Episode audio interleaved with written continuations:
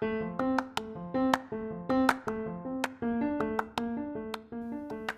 ladies. Welcome to the spoken word segment of the Rescued, Restored, and Released podcast. Please enjoy this bonus episode featuring a spoken word titled Fire by Melissa Bettis.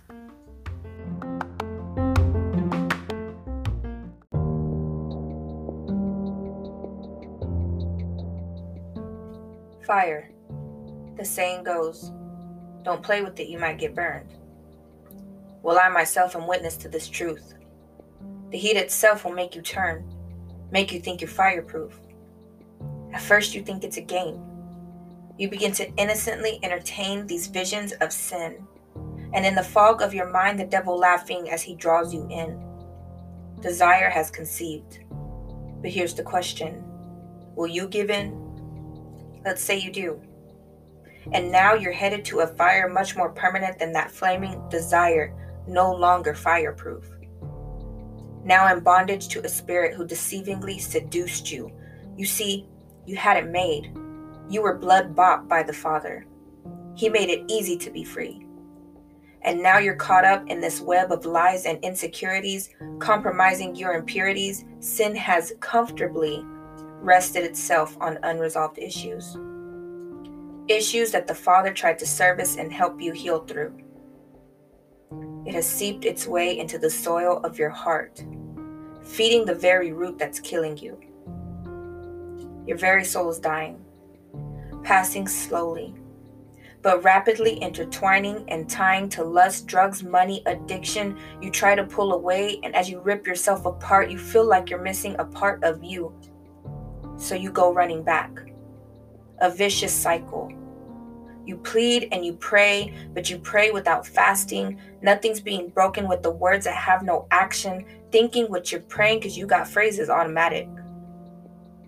You've lost your passion. You've lost your first love. Slowly submerging in the flames, I bet you wish you hadn't played with that fire now, huh? This was me. I have been scolded and molded by these flames. I brought shame to the Father's name, and he and have even pushed the blame on him.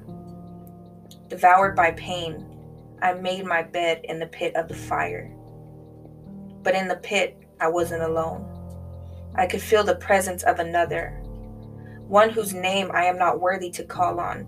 It was my King, my Father.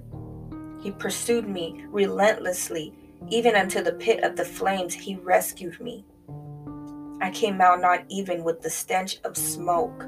He restored me back to life. He revived me. He nurtured me. He gave me a new hope. Some ask, do you regret the fire? No, never. Because it was in the fire that my faith was made stronger.